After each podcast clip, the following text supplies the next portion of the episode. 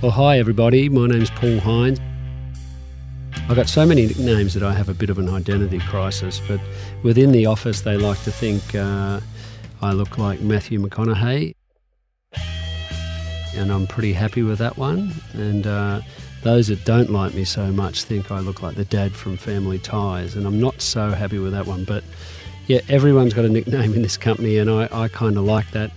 Our chairman, John Hewson, calls it a collegiate culture.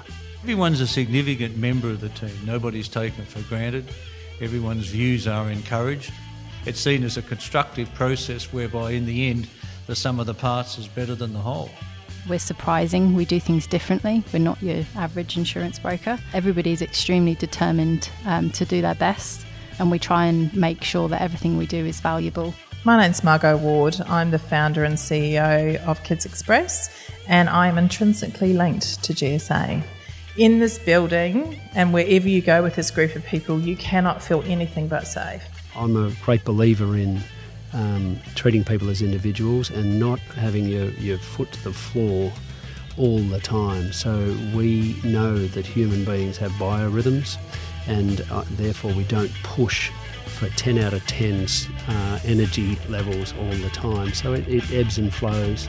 The Little Blue Podcast, the GSA story, coming soon.